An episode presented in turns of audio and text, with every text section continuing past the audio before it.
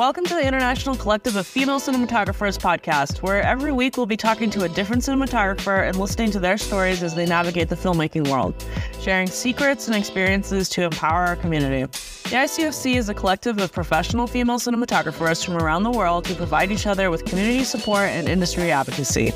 We are your hosts, Amelia and Akina. And today we're so excited to welcome Bianca Halpern. We will be discussing Bianca's start in Brazil, her experience shooting live music shows, and how she ended up starting and owning her own camera rental house in Los Angeles. Welcome, Bianca. Thank you for doing this. Thank you. Thanks so much for having me. The pleasure to be here. Awesome. Yeah. So uh, let's start out. Can you tell us how you how did you start out as a filmmaker and how did you become a DP? How did that journey happen for you? So I started as a filmmaker when I was in college. I was going to college in Brazil for advertising and marketing. And I think it was on my second year. Some of my friends started getting jobs, and I was like, oh, I want to have a job. And then my friend got a job in this website that used to do like celebrity news in Brazil and they were just starting and they were connected to a really big radio station the website. And then she was like yeah they're hiring. I think there's another position if you want to go interview. And then i was like sure. And then i got the job and then on my first day they were like oh we don't really know yet which area you're going to work but here this first week you can just start getting some photos for the homepage. Because i had like some graphic design background like basic photoshop stuff. Mm-hmm. So I was doing that for a week.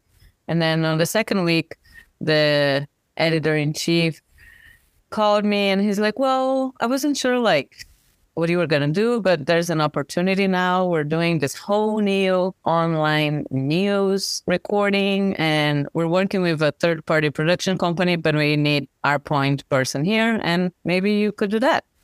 He's like, Sure.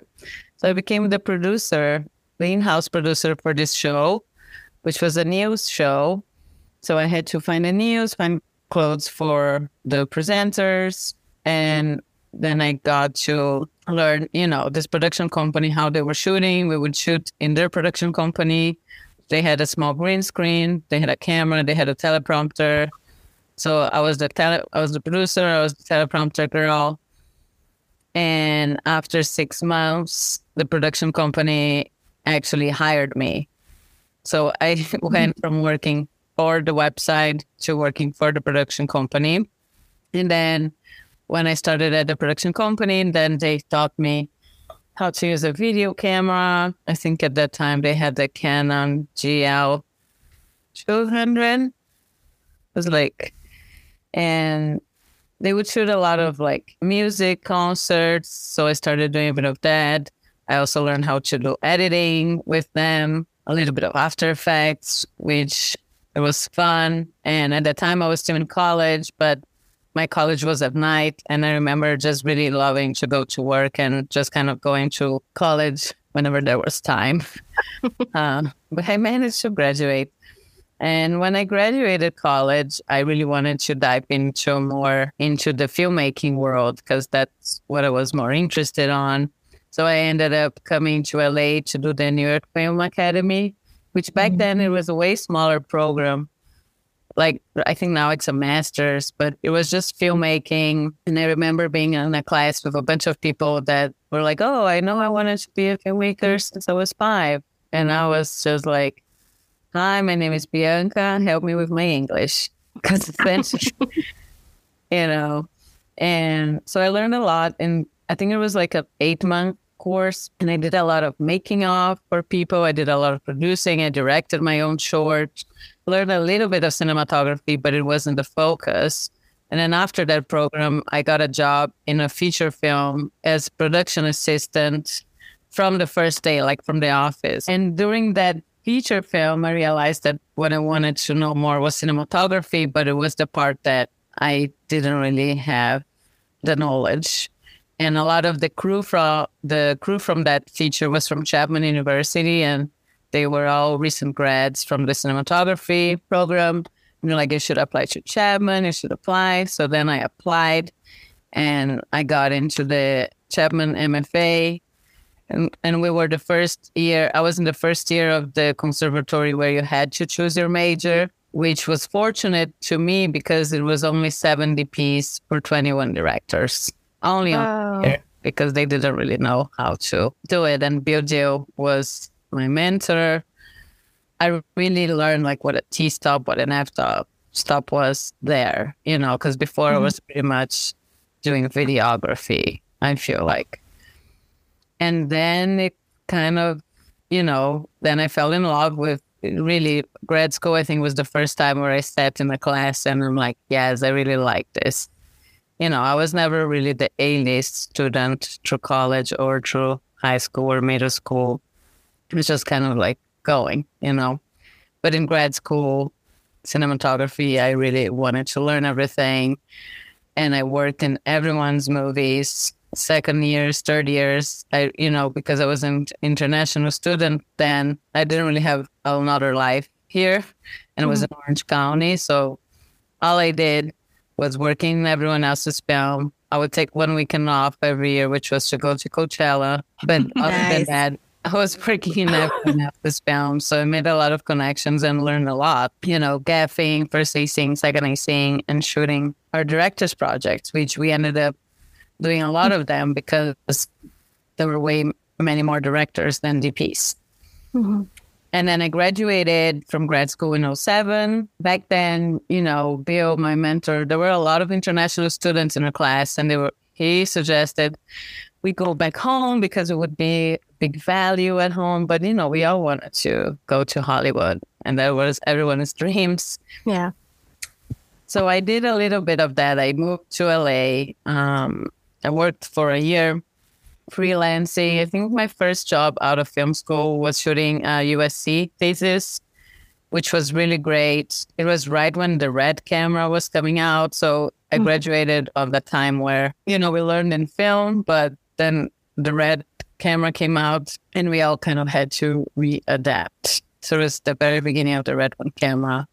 So I shot some shorts. I shot a pilot. I mean, I would get jobs out of Mandy, out of Craigslist. I remember gaffing an all women feature film back then in Wow. seven or 08. So that was really cool.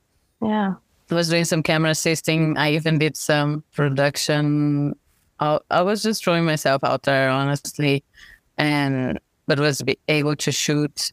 But then the recession was, you know, 2009, and I really wasn't really getting jobs suddenly.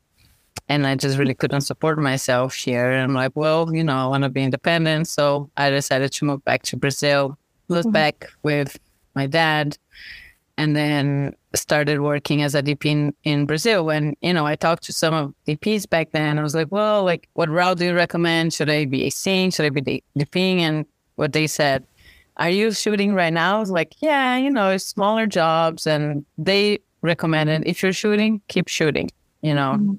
Even though it's not a project you really want right now, it will eventually get there.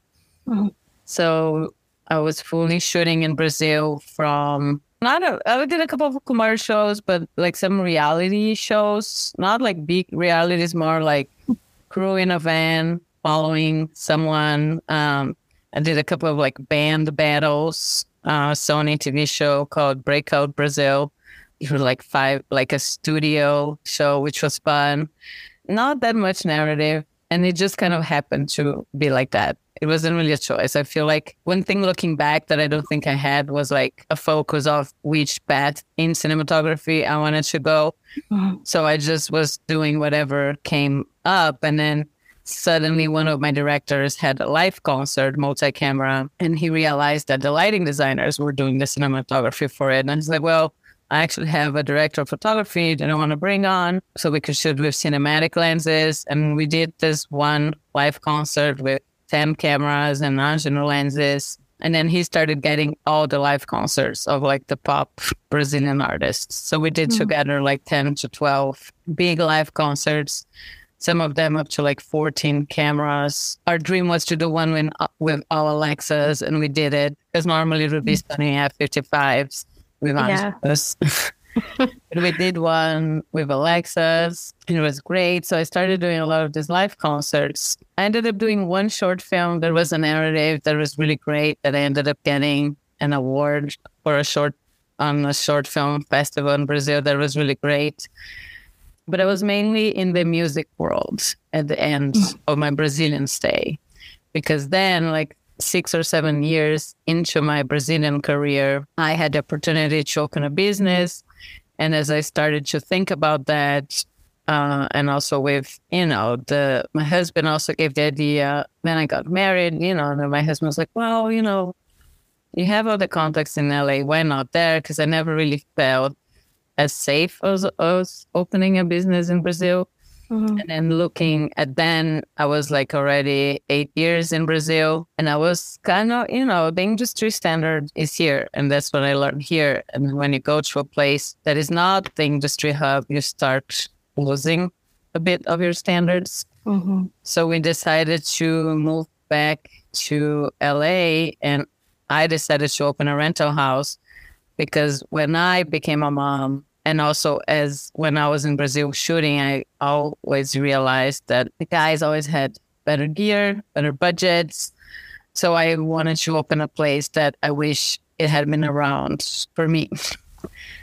Is that because you think that they don't believe that women DPs are as good as the men? Yes, and this was, you know, back then. I think now the story has changed. You know, a the, lot? what like seven years ago, right?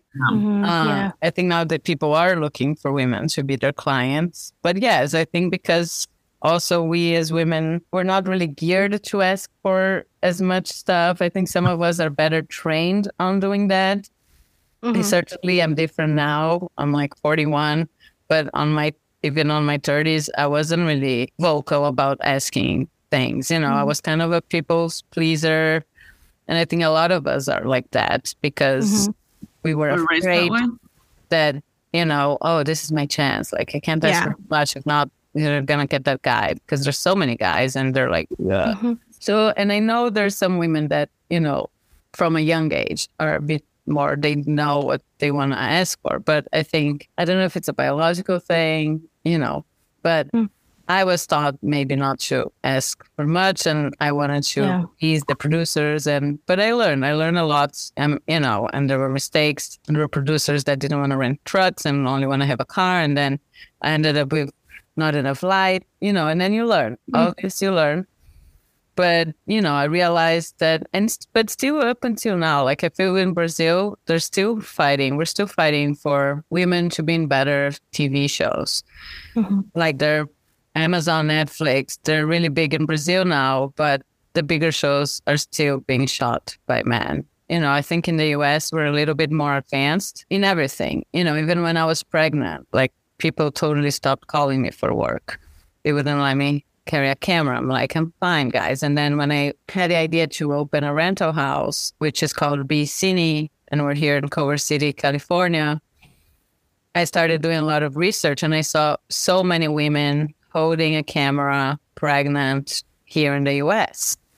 You know, it was right when like Rachel Morrison was pregnant, when, you know, all these women that are rocking out there and just a bit more normal here, I think that's still there. So then I moved back to LA in 2017. Mm-hmm. I opened Cine and now we're five, six years in, like five years in since we had employees, but six years in since we rented our first first lens. And so my cinematography career has kind of slowed down since then because it just got really busy. But like the first year, 2018, I kind of when I was living here in LA and opening BECiNE, I still flew back to Brazil to do a job with a director that she wanted a woman DP and she wasn't really comfortable with the women that we're shooting at in Brazil. I think now she, you know, would have many more options because I think people are coming up over there as well. And then now I mostly run the rental house. I shot last year, you know, a couple of interviews for the UN, but definitely now I kind of transitioned my career to be a business owner and facilitate the life of all the cinematographers. Going back to the decision to go back to Brazil and actually Bill Dill's advice, I actually got similar advice from a mentor of mine when I graduated AFI. My, my parents live in Ecuador, so mm. they were like, actually, you should go back and you know try to contribute to the cinema sca- uh, landscape back in Latin yeah. America. What do you feel about that advice, having in a way taken it because you did go back to Brazil for different reasons? But how do you feel that? Did you contribute? Did you feel that was good advice? Did you feel that is something that we should be doing if you come from an international background? I did feel you know, in the beginning, there was that, oh, like she just recently arrived from Hollywood. I definitely had some opportunities because of that. Like I got mm-hmm. to work with Paulo Grambra, which was super talented commercial director. Unfortunately, he passed away a few years ago. But I was definitely given some opportunities. But it was still like the women behind the camera, it was still like a hard thing to cross over mm-hmm. producer's mm-hmm. mind. Mm-hmm. And still up to this day, some producers, when they call me and actually they go on my profile and they see ICFC and they're like, oh my gosh, I had no idea that this was such a thing. We're still fighting for bringing women behind the camera here in Brazil. But I definitely think back then it was a bit tough. But when I went back in 2018 to shoot this project, I did work producer that she was like, wow, like if you were here, like we would like bring you up so much because you have your mm-hmm. way of your professionalism, but also your understanding and your patience. Mm-hmm. We don't mm-hmm. see a lot of that here.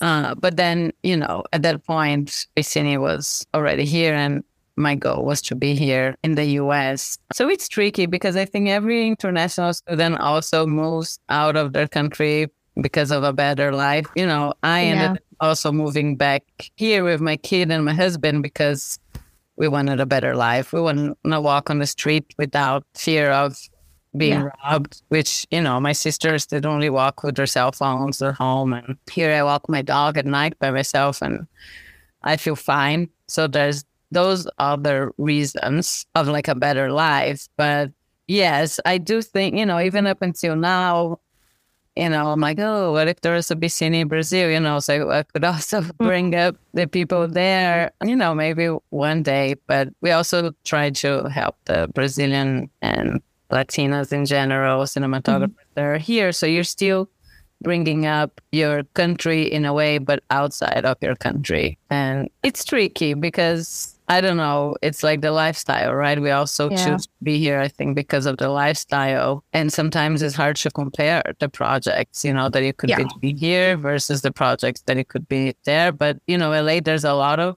competition.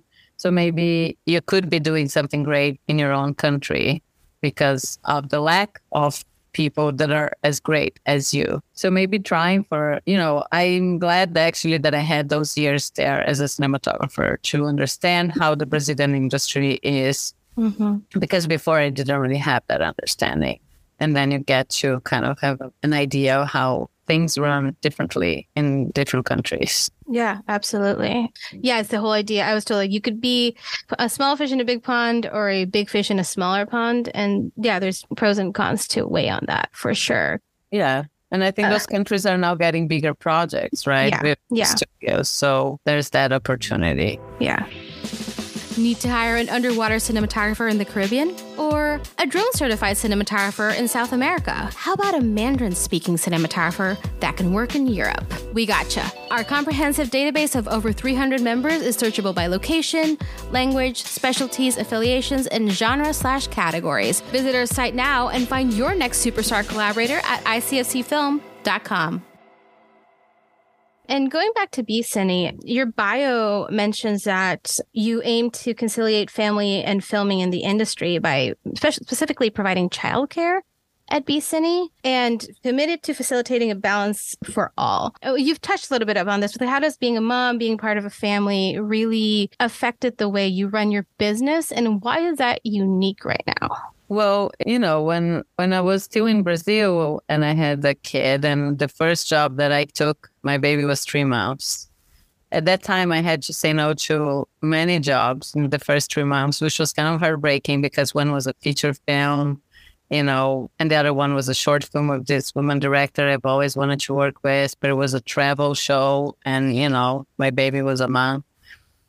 So it was also maybe the timing, you know, for me on the projects there. But then I took a live concert job because that was kind of easy to do with a baby. You know, I could breastfeed all day and then during the prepping and the lighting, and then during the concert, he will be sleeping. So on my first day of the prep, when I had a kid, I went to the prep and I had a person at home who used to help me because my husband was at work as well. And then the prep went long, you know, like it always does. So then I called Josie and like, Josie, I need to stay here. It's like, oh, I gotta go. I also have a kid at home that I need to pick up from school. And then I um, realized, wow, how are parents really doing this? So then I brought this idea with me to BECiNE so then the parents could bring their kids when they are here to either facilitate, you know, a lot of the times on the prep, you're not really making money. So like hiring a babysitter might be hard. Or mm-hmm. if you're doing a travel job and, you know, the prep day is the only day that you have to be with your child, but you got to be at the rental house. And a lot mm-hmm. of the mm-hmm. times that's what happens too. Like if you're mm-hmm. traveling around and your kid is staying here, then at least on the prep day, you don't need to make the choice. Like I feel like the generation older than us, they had to make a choice between filmmaking and family. Yeah. you see the older women, cinematographers, they don't really they didn't really have a choice to have a family. Yeah. And I think our generation is changing that and showing that you can do both, even though if it's hard, you can do. So the idea is to facilitate that. So if you want to come to the prep and bring your baby and breastfeed, no one's going to look at you because you're breastfeeding. I mean, they might look and be inspired, but not, you know, oh my gosh, a boo. Or, yeah. Uh, so it's for that. It's mostly so that women and men don't need to choose between filmmaking or parenting because we know that that's hard. I mean, both are high demand jobs, right? Full time yes. jobs. You know, if people need to bring their kids here during their preps, we have a kids room. If you need a babysitter, we can have someone sometimes the kid is just here for a couple of hours and then you know we play with them. Sometimes if it's a longer time then we have someone come in to be with them. And yeah so far we've had even camera assistants that came here before they became parents. I'm like oh my gosh you're giving me hope. I, uh, you know just to give courage and not be so prohibitive and be a place where like kids cannot go or even like puppies too you know dogs. A lot of filmmakers also choose not to have dogs because of the amount of hours that you're going to be gone. Yeah. So also on the prep day, if you need to bring your dog, that's fine. Because, you know, everyone wants to have a life too. And I feel like when I was a freelancer, I didn't really have a life, honestly. I was just mm-hmm. go, go, go. and it was crazy. I loved it though. I, back then, I loved not having a Monday to Friday situation, but now I thrive on the Monday to Friday. Of course, there's always some emailing Saturday, Sunday mornings and events, but I enjoy having a structure and we want to offer this structure to people who are out there in the crazy freelance lifestyle. I think you touched a little bit on this, but can you expand on why you decided to open a rental house and also uh, because also BECiNE is unique in the sense that and like correct me if I'm wrong, it's still the only woman owned rental house in Los Angeles, right?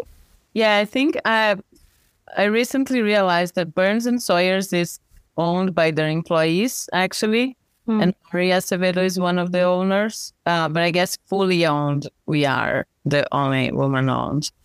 But yeah, Maria Acevedo with Birns and Sawyers, they all own Birns, okay. which is pretty cool. It's an employee company. Yeah, it's very unique for this industry as well. I think the fact, you know, and most importantly, it's not like oh I'm woman owned and but the environment ends up being different, right? Mm-hmm. And because when I opened, I didn't have any rental house experience. So I think because the way the environment ends up being, people are not afraid to ask questions. Because when I mm. was opening BECiNE, I wasn't afraid to ask questions. You know, I went around and said, I don't know how to do this. What do you think? You know, I was just super humble in the beginning you know, I didn't come from owning a rental house before. I mean, I had the idea came of I had lenses in another rental house in Brazil. Mm-hmm. So I kind of knew a little bit of how that worked. And then I was invited to own this other company in Brazil, but I just didn't think that like being in Brazil was going to be helpful for me. Mm-hmm. And with gear, the idea was because I wanted to offer gear to women, minorities, and people who normally don't have access. Because I feel like that's why I suffered more. And I mean, I love Zeiss, but at the time, like the CP2s, they weren't like just better lenses, but I was always shooting with those while the guys were shooting on Cooke lenses. Mm-hmm. mm-hmm. So the first idea of BECiNE was to open a rental house with amazing lenses that we would give it to the people even when they were starting, when they didn't have a lot of budget. And now we see some of our clients from five years ago, you know, that had a thousand dollar budget. Now they have five thousand dollars, you know, mm-hmm. but still shooting with the same thirty thousand dollar lens. Yeah, that's really cool. Going back to your career as cinematographer, I know you said it's slowed down a bit, but if you could shoot anything in the world. Like, let's just put it out there. Like, what is your ideal job? If you had all the opportunities in the world and anything to choose, what would you choose and why? I mean, I still itch about doing live concerts because mm-hmm. I I love music, and you know, I just love the combination of cameras, music, and that rush. So, someone hired me to shoot a Bad Bunny concert. I'll be very excited. so throwing that in the universe. Yeah, yeah. Out in the universe, Bad Bunny and Bianca. That'll happen. Absolutely. yeah. Yeah. Uh, but also you. like of becoming a business owner, you know, besides the lenses, I think I was also trying to find a more like routine for my life. Mm-hmm. And but back then I didn't know how good that would be for me. Like because today I do think, you know, I live a bit of a healthier life. I'm able to pay more attention to myself. Uh, I think for me, having the structure of a job, it's more interesting for me than, I mean, being a freelancer is not easy, right? You all know. Mm-hmm. If you don't have really the structure, it's really tough to mm-hmm. keep going and be healthy and take care of yourself. You have time for things. Mm-hmm. What specifically brought about uh, this focus on work life balance? And I think that's something we all struggle as as cinematographers. Um, what really brought about that? Like, what's did you have like an event or a moment where you're like, oh, you know, this is actually something super important, something I should give priority to? Just made made you like prioritize work life balance a little bit more. I think it was when I became a mom, you know, and started a little bit when I got married because I'm like, well, if I keep traveling like that, like we're never gonna see each other. But really, when I became a mom, you know, I was like, wow, this person depends on me. Like how am I going to go on this five day travel job right now? And it's really tough to leave. And I really wanted to be present. You know, I really wanted to be a present mom. All moms are great, but, you know, sometimes you have to travel a lot and you're not there all the time. But I really wanted to be there step by step. I only have one kid. I really just want to miss out on anything. And I do still some trips for work, you know, for mm-hmm. trade shows. I also shot like a live concert in Portugal in 18. Uh, no, I think it was in 19. I still did some traveling for a Brazilian artist. So I think it, it was that and also realizing that I wasn't really in control of my freelance life. Like I couldn't really get on a good schedule. That was healthy for me. But as far as learning, I, I, I think I learned so much. And I think it's a mix of being a business owner and being back here in LA. Mm-hmm. In Brazil, I really didn't feel connected to the industry on my mm-hmm. days off. But you know, here you can go to screenings, to events. Like there's so much to do. The community is very strong. You know, being if it's the ICFC or you know the ASC or even events in other rental houses or events from vendors. Like tonight, there's a rental house agent meetup in a bar. You know, and I learned so much now with the lenses and the cameras by being on this side because I have the time and I have to do it, right? We have to learn. So we have to decide what are we going to buy? What are we not going to buy? What's best on this monitor? You know, I feel like when you're out there, sometimes you're just kind of go, go, go. Then you mm-hmm. hear, oh, this is, this lens is great. And I'm like, okay, I'll try that, you know. Mm-hmm. sometimes you don't even have time to learn about a new lens. So also now being the rental house side, I feel a great responsibility to present the new lenses to the freelancers who are out there and might not have had time to know about this all. Can you talk a little bit more about the events you have there and why it's important to have these sort of events? Because uh, you just hosted an event with Jay Holben about how to choose lenses. I was there and I thought that was really helpful, just the amount of information lowdown we got that day. And I've just seen that a lot of rental houses in general are opening a lot up to a lot more workshops like that. And I think that's it's great outreach. So, can you talk a little bit about that and your experience with that and how that plays into your business ethos, I guess? yeah, I think our first events we started doing were lens events. I think the first one was the spherical lens event or the anamorphic, I remember.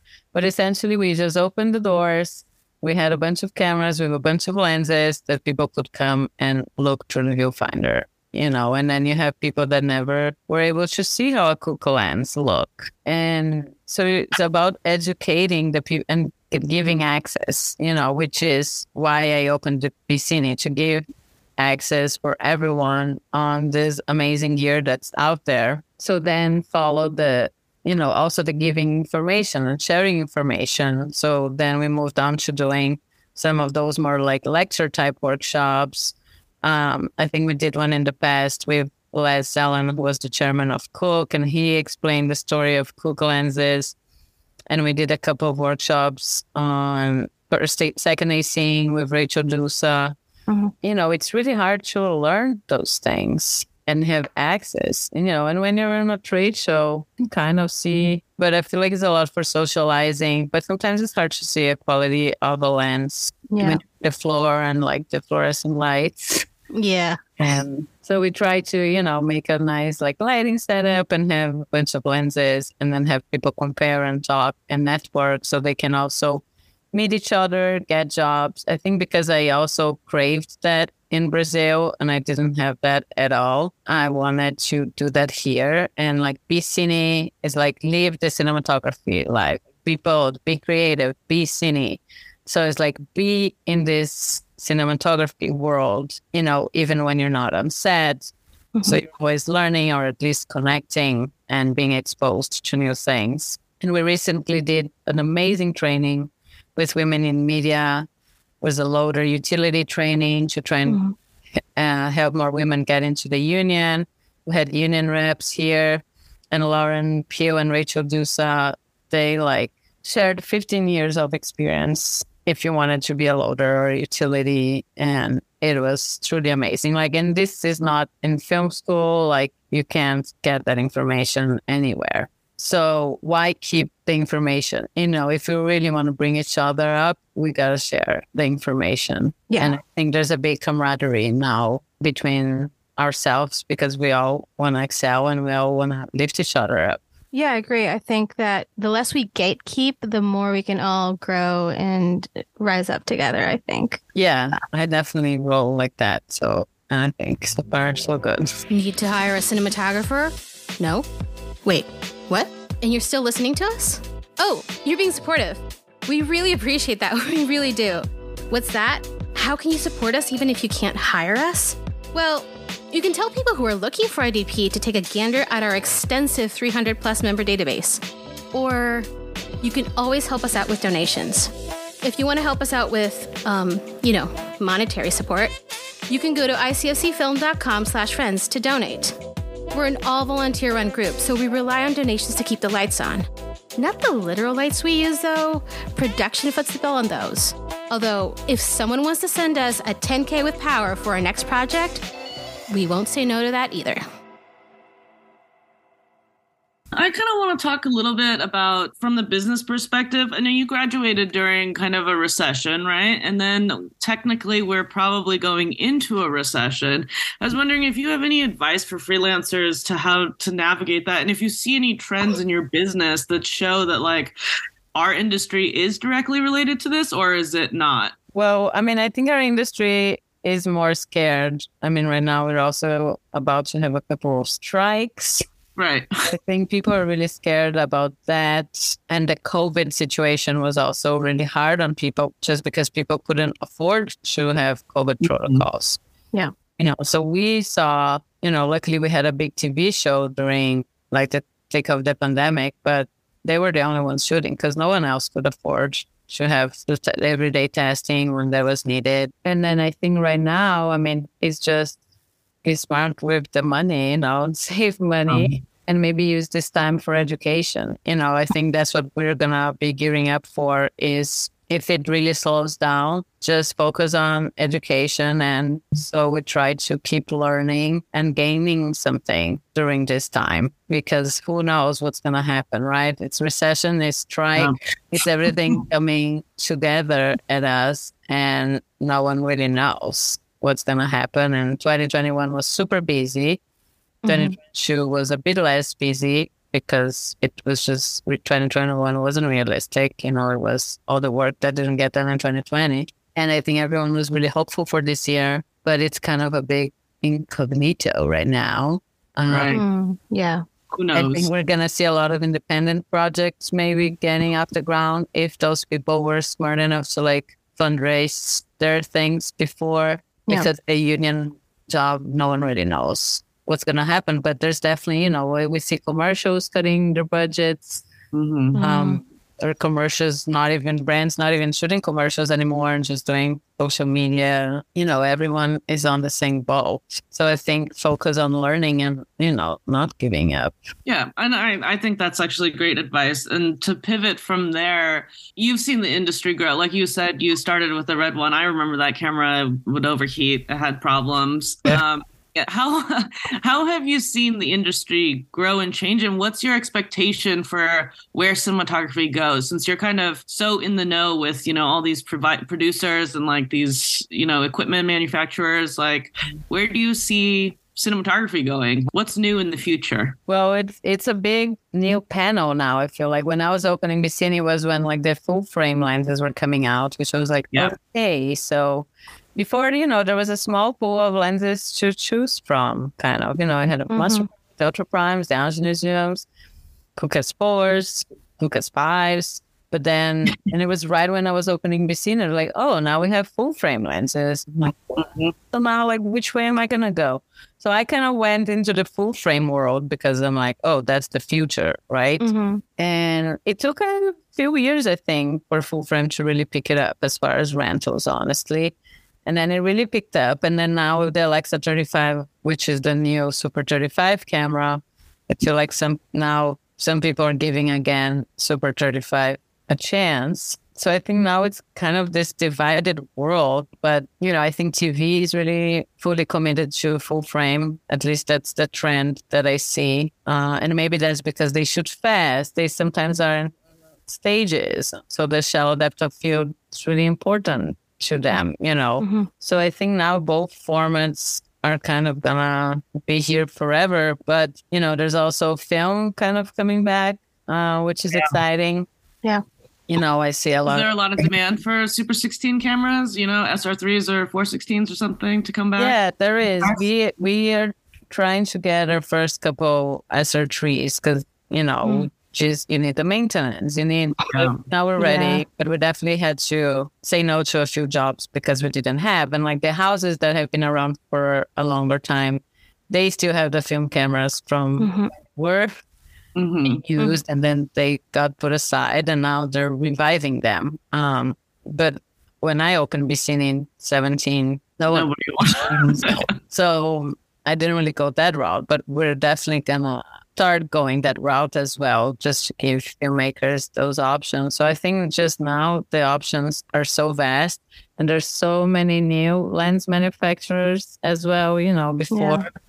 it was the main players, now they're like smaller, more affordable lenses, which some are pretty decent, some, you know, you're gonna get what you pay for. The paintbrushes are so many right now. So I think mm-hmm. it's super important to keep and I think that's why it's good to like come to our events and for us important to do these events so we can keep people up to speed of what's even available.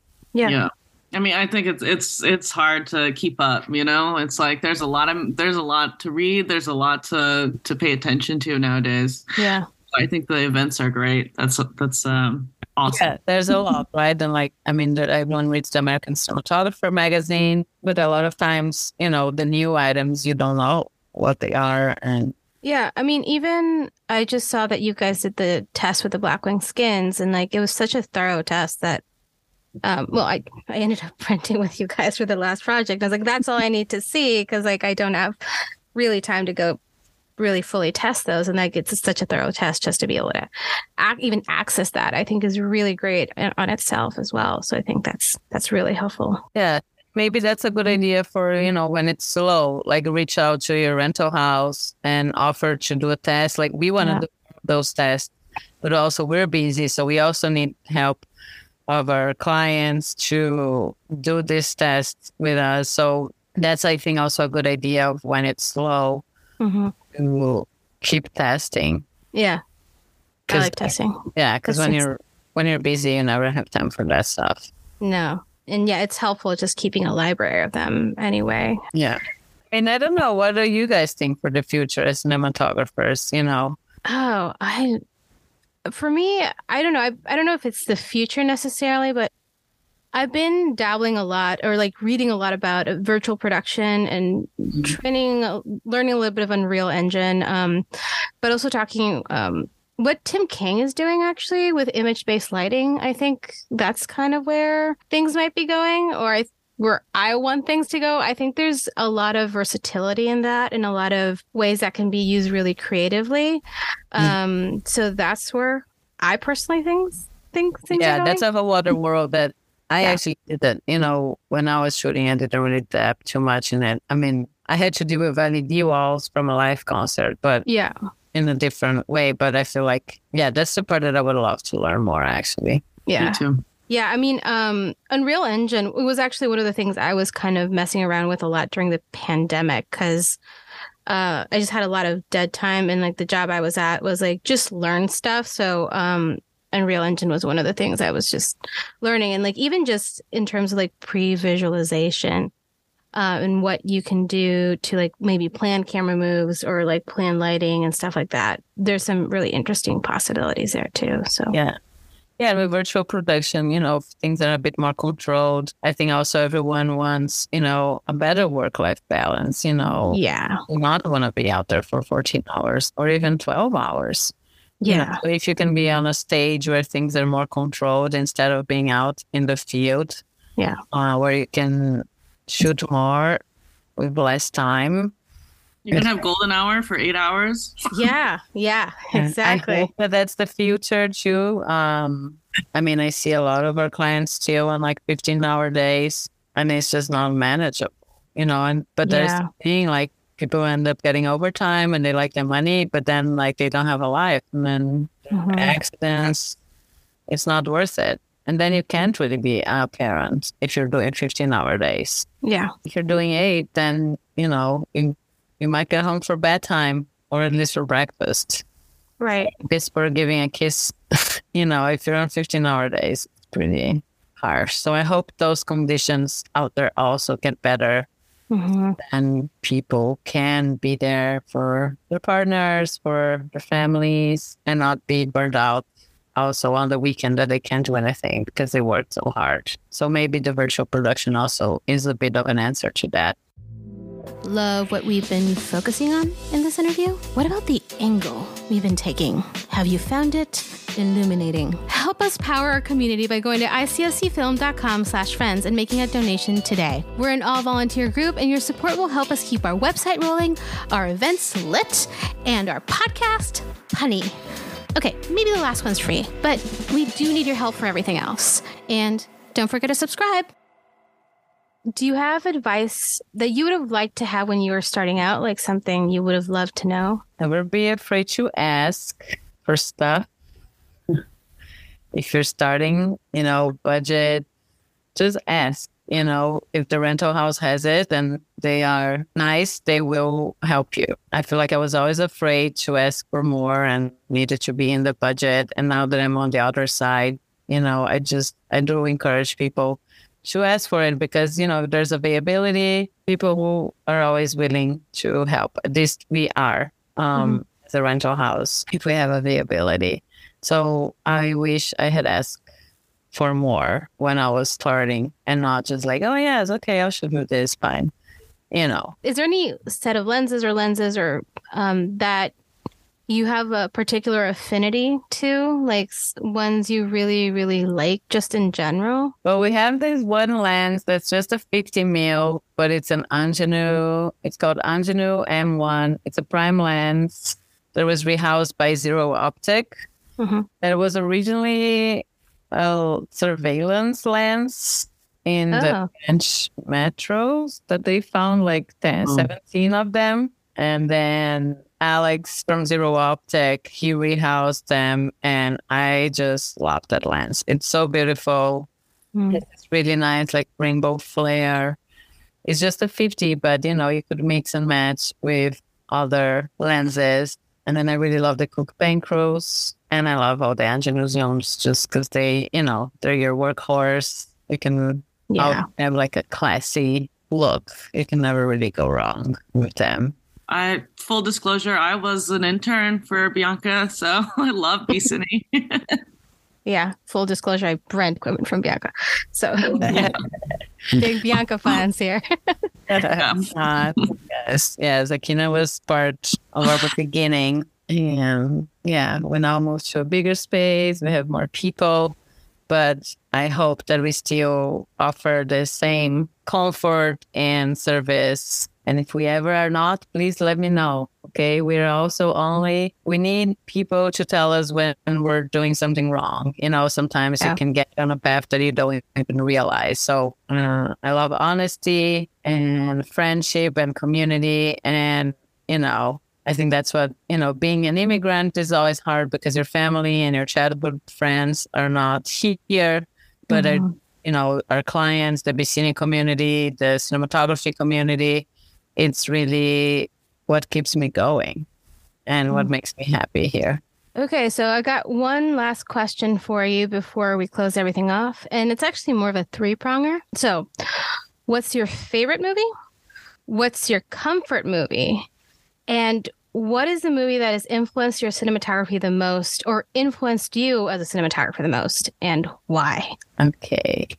Well, let's see. I think that number one and number three are the same because I always go back to Amelie Poulain Mm, because when I saw that movie, I don't know, I saw it and it's beautiful and it also made me think, oh, like I want to be doing this, you know, yeah. and the colors and how the story was told. That movie really sticks out to me still until now. And I don't know if there's any other one that is like super important. I mean, cinematography wise, now there was like, oh, you know, impressive for like Pan's Labyrinth, also very important, I think, in my cinematography career of being like, wow, this is amazing. Like, Mhm. and just more of like impressive, you know, or just impressive and beautiful. But I think Amelie was is my favorite movie and my favorite it, and what brought me to want to learn cinematography Mhm. more. And what's your comfort one? Like the one that you will watch when you're sick in bed and you just need to feel good, like chicken soup for the soul. and then like movie. rom com, honestly, like anything that's funny and cute and romance. I don't know if I can think about anyone specifically, but I also love like music movies. Hmm. I was just what I mean. It's not really a movie, but it feels like a movie. But it's more of a TV show that just out now. Uh, Daisy Jones and the Six Six, yeah. Prime. Yeah. I just ate like three episodes last night. because it's like a love story, it's music, it you know, it's everything together. Um so I love that stuff. Anything you want to touch on that we didn't touch on? You know, um I love the ICFC group. It also has helped me a lot to connect with different cinematographers, and you all inspire me so much. You know, I'm not like 100% in the cinema, cinematography path anymore, but I feel like I need still live that dream through you guys, you know, with your mm-hmm. projects, like consulting for your projects when you need help choosing gear. So it still makes me feel a part of it. And that's really fulfilling. Awesome. Uh, and where can people find you, both physically because you own a rental house and virtually. So we're here in Culver City, Buckingham Parkway, California. And our website is becine.com. We're also on Instagram, bcine. Follow us. We post about our events there. You can also sign up for our newsletter through our website, which is becine.com. And my personal Instagram is B Halpern. And yes, if we haven't met, I hope you follow me and get in touch and come to BECiNE. We'll take care of you. Awesome. Thank you so much, Bianca. We really appreciate it. Thank you so much, Bianca. Thank you. Thank you all.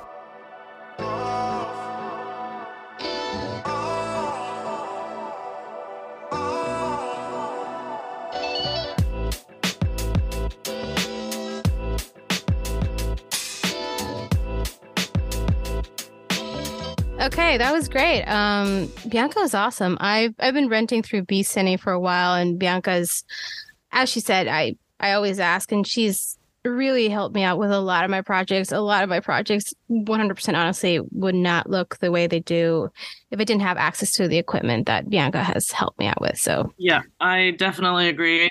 I've also rented many times. And like I said, my last year of grad school in 2017, I think, 2018, I was her intern for a, a quarter. And it was such a like amazing experience to just like work in that environment and also to like see all these women DPs come in. But also it like boggles my mind. Like it really like to like have no rental ex- like no experience like that and to come to Los Angeles and be like, "Hey, I'm going to open this store." And like I wouldn't even know where to consign things. Like yeah.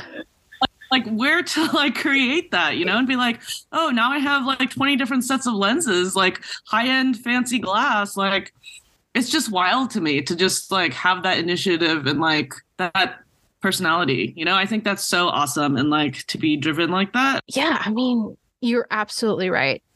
To just go and say i'm just going to open a rental house it just takes so much guts and courage and yeah i but also to care so much and create an environment that is so needed you know Yes. like we really need something like BECiNE like it's amazing to go somewhere where you feel safe and you know comfortable to ask questions and sometimes you know Yeah. you go to these like i don't want to name names but like bigger places rental Yeah. houses you kind of feel lost right you kind of feel just like oh who are you you know Yeah, I was recently at a rental house and like I felt I asked for prep and they basically made me just pick up and like I felt very much like I was just rushed out of there.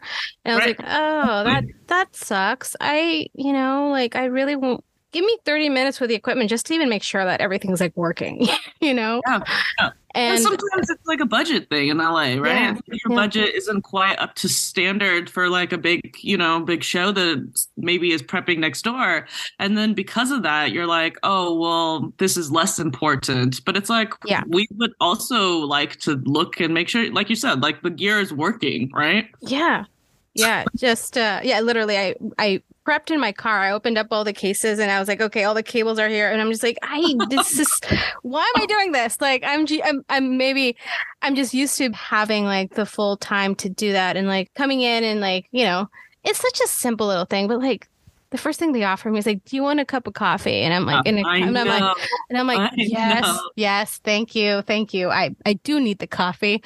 Uh, I'll take ten minutes, drink the coffee, and then prep. Um, and just do it at my pace. One of the things they've been doing recently that I like, it helps me out so much as a cinematographer. And again, it's something that I would have never thought to ask. They now have project a lens projector, Mhm. and they've been um I've been offered to project the lenses I'm renting, and I'm like, yes, I want to see these lenses projected. I want to see all these like little technical bits to it, and like again, just even having that service and that like being able to engage with the gear at a deeper level is so helpful. Just because it's it's it's really changed the decisions I've made on set. To be completely honest, um, even like uh, there's one music video I was going to shoot at a four because I shoot everything at a four. I'm a little bit stubborn about that, but Yeah. then I got the lenses projected because again they offered.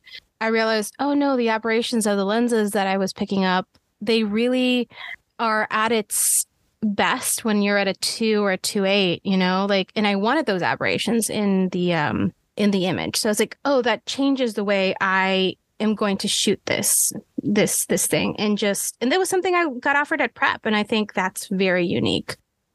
Yeah, I mean, I think that's what you kind of nailed it when you were talking about gatekeeping. You know, it's like it's not something you think about, but absolutely in this industry there is gatekeeping right? There are people trying to keep people out of it. There are trying to keep people from having access to certain gear certain equipment you know um and why? You know we're all we all have to prop each other up especially you know icfc members like us. We need to like work together yeah. in that way to like really help each other out because yeah i mean honestly I've because like yeah, I've pitched for jobs in which they're like, well, why should I hire you if you know, as Bianca said, there's a bunch of, of guys that can do it just as well. And I'm like, well, or come with a camera. That's that's my favorite when you get threatened with that. Um, and I'm like, well, what you're paying for when you hire any cinematographer is not the gear they have. It's not. It's the experience and the point of view we come and bring to that project because that's that's really what what you're hiring us for.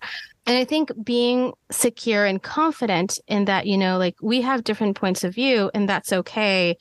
And like lenses, we're different paintbrushes, you know, like, and so like gatekeeping, me knowing more about a lens or more, you knowing more about a certain camera is not going to make you or I better than each other. It's just, you know, we should all have access to all that information and then like be able to use those tools to be the best at any particular job. So, yeah, I don't know. Gatekeeping seems silly to me. well, I mean, I think there's a long history of gatekeeping. I think, you know, you could stem like a lot of like why women aren't in camera department yeah physicality maybe you know yeah. cameras were so heavy back then but like mm-hmm. now it's like yeah you know I personally don't love doing handheld for 12 hours a day, but you know, I know a lot of badass women DP that do, and there yeah. are there is no issue there, you know. Um, so I don't know. Times are changing, and hopefully for the better. And let's let's all hope for a great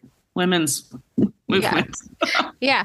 it's funny we we that we are recording this on International Women's Day, and yes. we're not sure when you're listening to this, but this is when this was recorded, and I think yeah, Bianca and BECiNE and the way that's changing the landscape, I think is really important and something we just need right now. Absolutely. Yeah. And something to focus on, you know? And I think that hopefully future episodes we're going to get through this and we're going to kind of hone in this this topic, you know? I think this is yeah. kind of the core of what we're doing here. Thank you so much for listening today. Please follow us on Instagram at the ICFC. You can also reach us by writing to ICFCpodcast at gmail.com. This episode was produced by Emilia Mendieta Cordova, Fabian Hausepian, Akina Van de Velde, Senda Bonet, and Barbie Lung.